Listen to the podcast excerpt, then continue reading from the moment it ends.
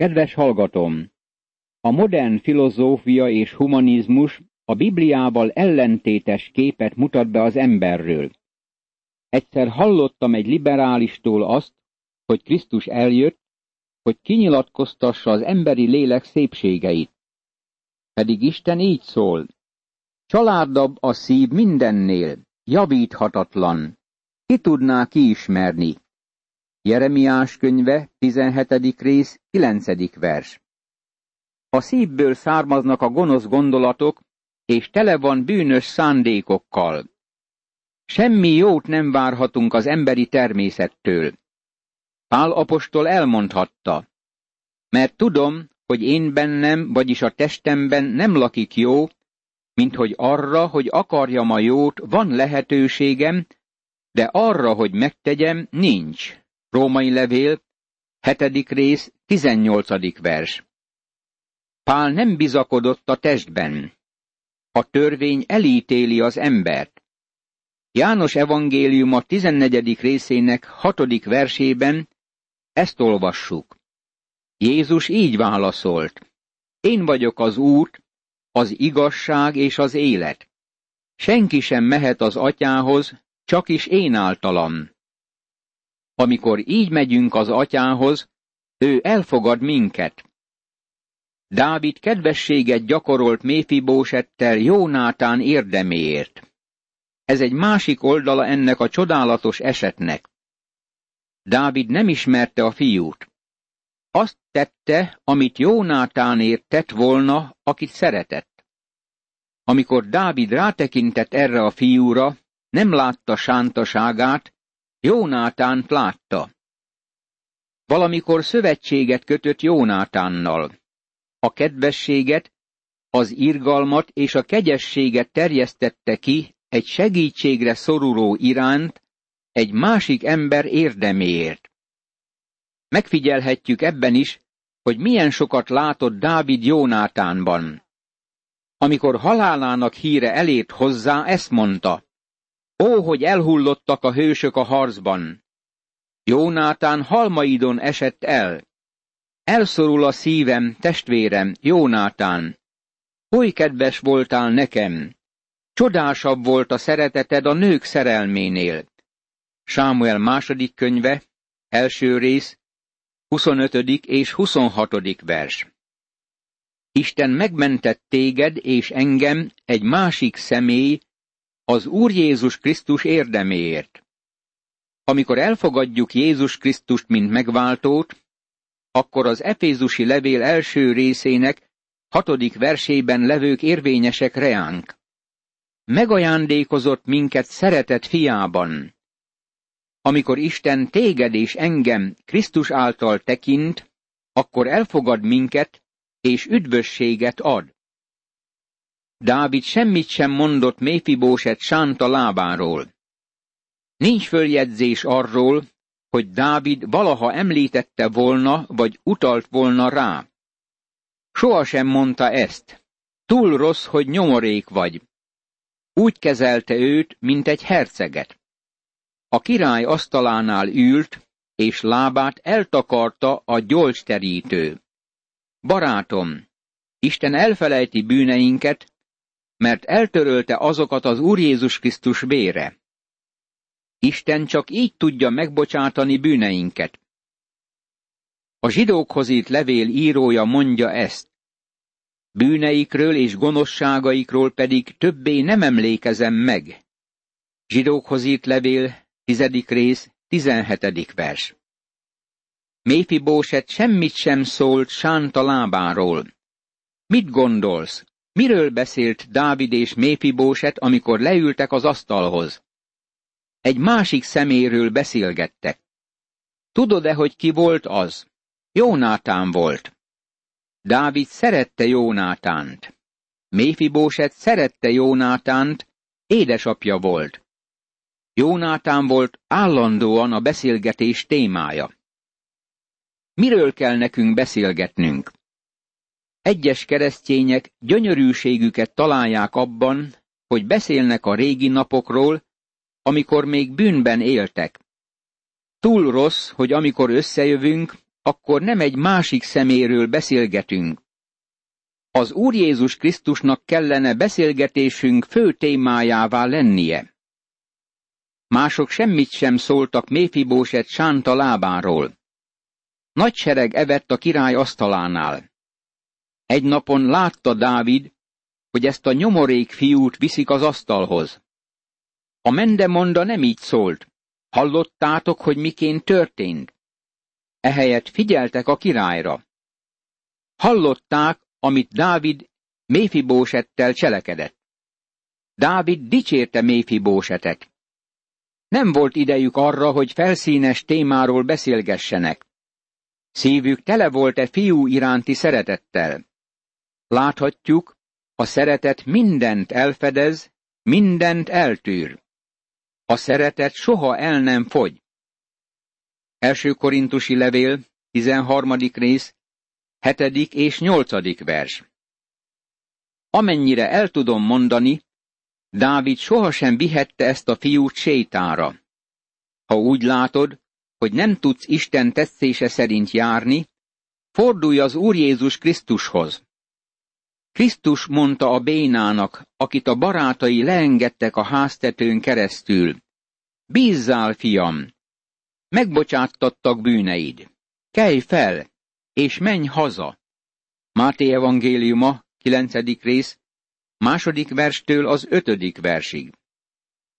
Pálapostól erre sürgette levele olvasóit. Kérlek tehát titeket én, aki fogoly vagyok az Úrért, éljetek méltón ahhoz az elhívatáshoz, amelyel elhívattatok, teljes alázatossággal, szelítséggel és türelemmel. Viseljétek el egymás szeretettel. Efézusi levél, negyedik rész, első és második vers. Ha nem tudsz járni, fordulj Krisztushoz segítségért. Krisztus meghívást küld ma ki a főutakra és a mellékutakra, és városunk utcáira. Ezt mondja, jöjjetek az üdvösség asztalához, ahogy vagytok, nyomorékon, mocskosan, és én táplállak titeket. Ezt mondja, jöjjetek hozzám minnyájan, akik megfáradtatok és megvagytok terhelve, és nyugalmat adok nektek. Máté evangéliuma, 11. rész, 28. vers. Ezt is mondja, ha valaki szomjazik, jöjjön én hozzám és igyék. János evangéliuma, 7. rész, 37. vers. Milyen csodálatos képe Isten szeretetének az, amit ebben a fejezetben látunk. Történt ezek után, hogy meghalt az Ammónia királya, és utána a fia Hánun lett a király. Dávid így gondolkodott. Szeretettel bánok Hánunnal, Náhás fiával, mert az ő apja is szeretettel bánt velem. Elküldte tehát Dávid a szolgáit, hogy megvigasztalják apja halála miatt. Amikor megérkeztek Dávid szolgái az ammóniak országába, ezt mondták az ammóniak vezérei uruknak, Hánunnak. Azt hiszed, apádat akarja megtisztelni Dávid, hogy vigasztalókat küldött hozzád? Inkább azért küldte hozzá Dávid a szolgáit, hogy ezt a várost megszemléljék, kikémleljék és elpusztítsák. Sámuel második könyve, tizedik rész, első, második és harmadik vers. Láthatjuk, hogy ezek az emberek nem bíztak Dávidban egyáltalán. Azt gondolták, hogy meg akarja őket támadni. Barátságos gesztusát teljesen félreértették. Elfogadta azért Hánun Dávid szolgáit, szakálluk felét lenyíratta, ruhájuk felét fenekükig levágatta, és visszaküldte őket. Sámuel második könyve, tizedik rész, negyedik vers. Barátom, ez megszégyenítés volt. Nem tudnék kitalálni semmit, ami még súlyosabban megalázta volna Dávid nagyköveteit, mint éppen ez a cselekedet. Egyes kommentátorok úgy értelmezik, hogy ez volt Hánun hadüzenete, miközben Dávid úgy gondolta, hogy ez a jó akaratnak és a békének a gesztusa lesz. Amikor ezt jelentették Dávidnak, eléjük küldött, és mivel igen csúffá tették azokat az embereket, ezt üzente nekik a király. Maradjatok Jerikóban, amíg meg nem nő a szakállatok, azután térjetek vissza. Amikor látták az ammóniak, hogy gyűlöletesek lettek Dávid előtt, követeket küldtek, és zsoldjukba fogadták a Bétehóbi arámokat és a Cóbai arámokat, húszezer gyalogost, továbbá Maaká királyától ezer embert, és Tóbból tizenkétezer embert. Sámuel második könyve, tizedik rész, ötödik és hatodik vers. Az ammóniak látták, hogy gyűlöletessé tették magukat Dávid előtt, ezért háborúra készültek. Zsoldosokat fogadtak fel Szíriából tekintélyes áron, ahogy azt megtudjuk, a Krónikák első könyve 19. részének 6. és 7. versében található beszámoló alapján. Amint meghallotta ezt Dávid, elküldte Jóábot egy egész sereggel, a legvitézebbekkel. Kivonultak az ammóniak is, és csatarendbe álltak a kapu bejáratánál. A cóbai és rehóbi arámok, meg Tób és Maaká emberei külön álltak fel a mezőn. Joáb látta, hogy elől is, hátul is támadás fenyegeti, ezért kiválogatta egész Izrael színe javát, és csatarendbe állította őket az arámokkal szemben. A hadinép maradékát pedig testvérének, Abisajnak a vezetésére bízta, és az ammóniakkal szemben állította csatarendbe. Sámuel második könyve, tizedik rész, hetedik, nyolcadik, kilencedik és tizedik vers. Az izraeliták már nagyon megtanulták a hadakozást. Joáb nyilvánvalóan a legjobb katonáit sorakoztatta fel a közeledő szíriai zsoldosok és az ammóni haderő között, hogy megakadályozza összevonásukat. De megfutamodtak az arámok Izrael előtt, és megölt Dávid az arámok közül 700 harci kocsin küzdő embert és 40 ezer lovast. Sóbakot, a hadsereg parancsnokot is levágta, és ott halt meg. Amikor látták mindazok a királyok, akik hadadezer szolgái voltak, hogy vereséget szenvedtek Izraeltől, békét kötöttek Izraellel, és szolgáltak neki. Ezután az arámok nem merték többé segíteni az ammóniakat. Sámuel második könyve, tizedik rész, tizennyolcadik és tizenkilencedik vers. Izrael óriási diadalt aratott az ellenségen. Ez kétségtelenül megszilárdította Dávidot, mint korának hatalmas uralkodóját. Most érkezünk Sámuel második könyvének második és egyúttal az utolsó szakaszához, amit úgy címeztem, hogy Dávid bajai. Már láttuk Dávid győzelmeit az első szakaszban. Isten áldó keze alatt Dávid a föld egyik legnagyobb királyává lett. Mégis e fejezetben azt látjuk, hogy a Dávid életében levő bűn Isten ítélete alá helyezte őt. Ettől kezdve Dávid nehézségeken megy át.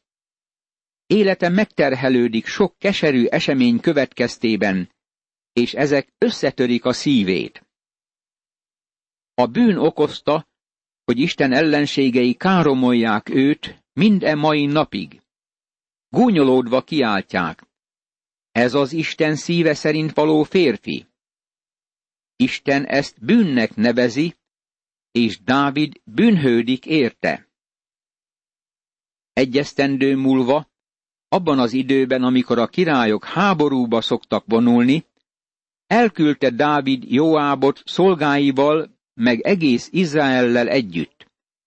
Pusztították az ammóniakat, és körülzárták Rabbát. Dávid azonban Jeruzsálemben maradt. Sámuel második könyve, 11. rész, első vers. Ez volt az évnek az a szakasza, amikor a királyok háborúba mentek. Más szóval, ekkor a nemzetek szabadnak érezték magukat arra, hogy megtámadják ellenségeiket. De végül is vajon nem így van a mai hadviseléskor is?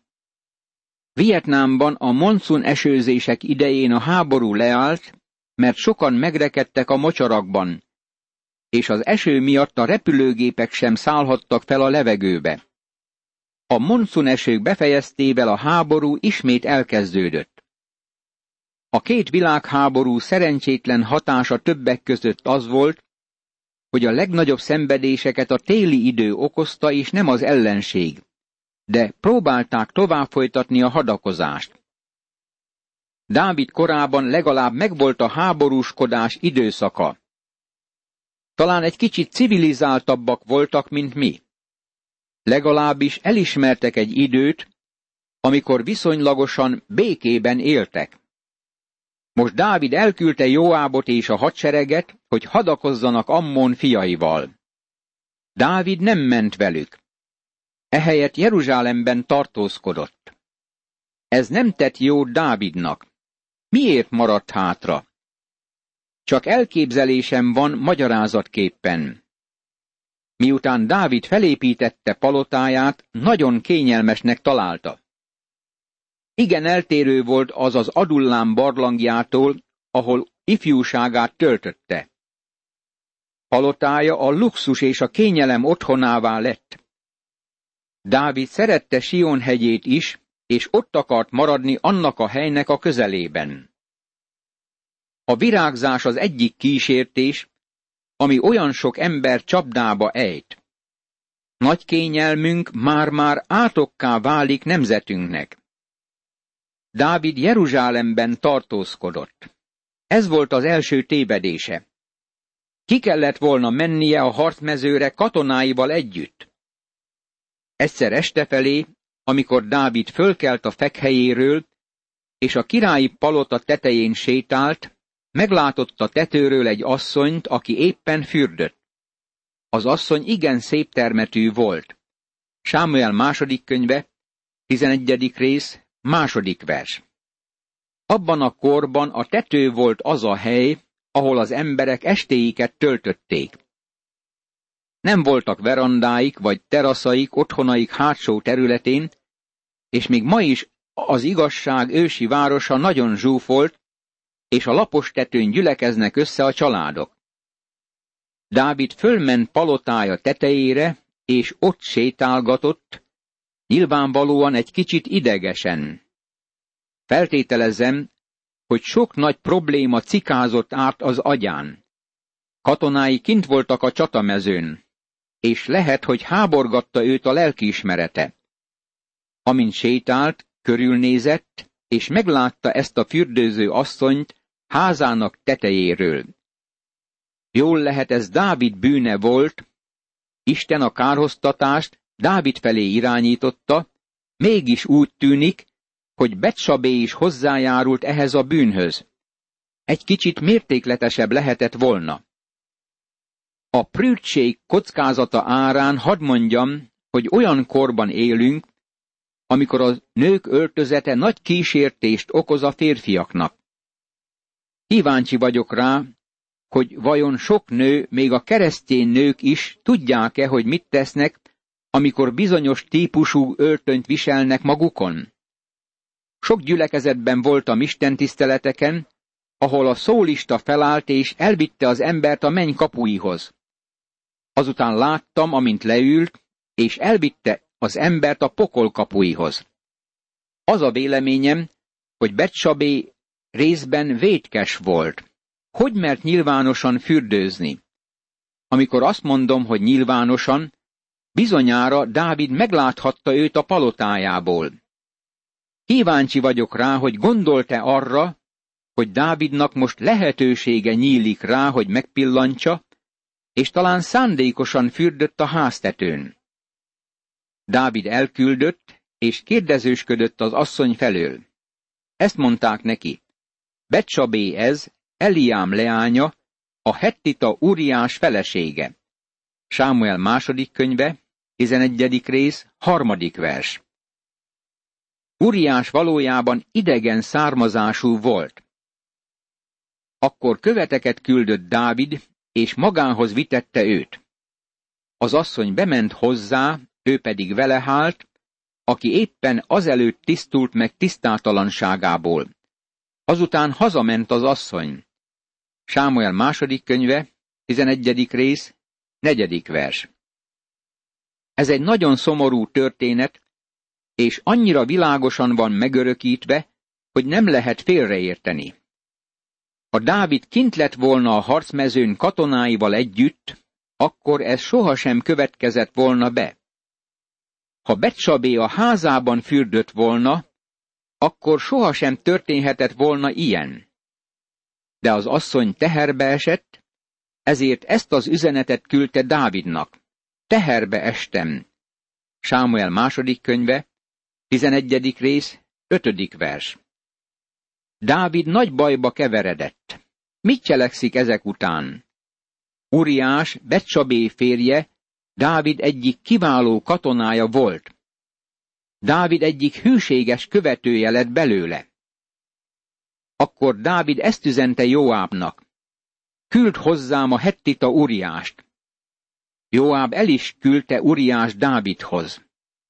Amikor Uriás megérkezett hozzá, megkérdezte Dávid, hogy jól van-e Joáb, jól van-e a hadinép, és jól folyik-e a háború.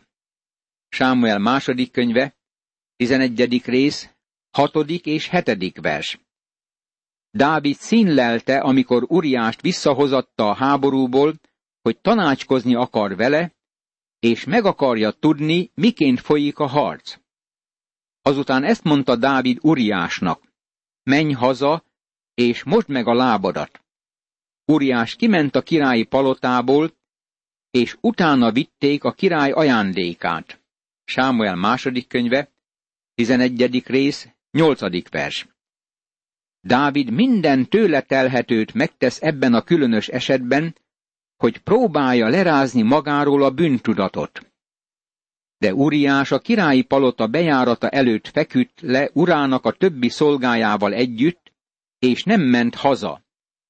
Sámuel második könyve, 11. rész, 9. vers. Uriás a király házának ajtajánál aludt. Háborús időben ez az ember nem ment haza a saját otthonába. Ez valóban meglepte Dávidot. Egyúttal dorgálás is volt ez Dávidnak, aki élvezte a palota kényelmét. Imádkozzunk!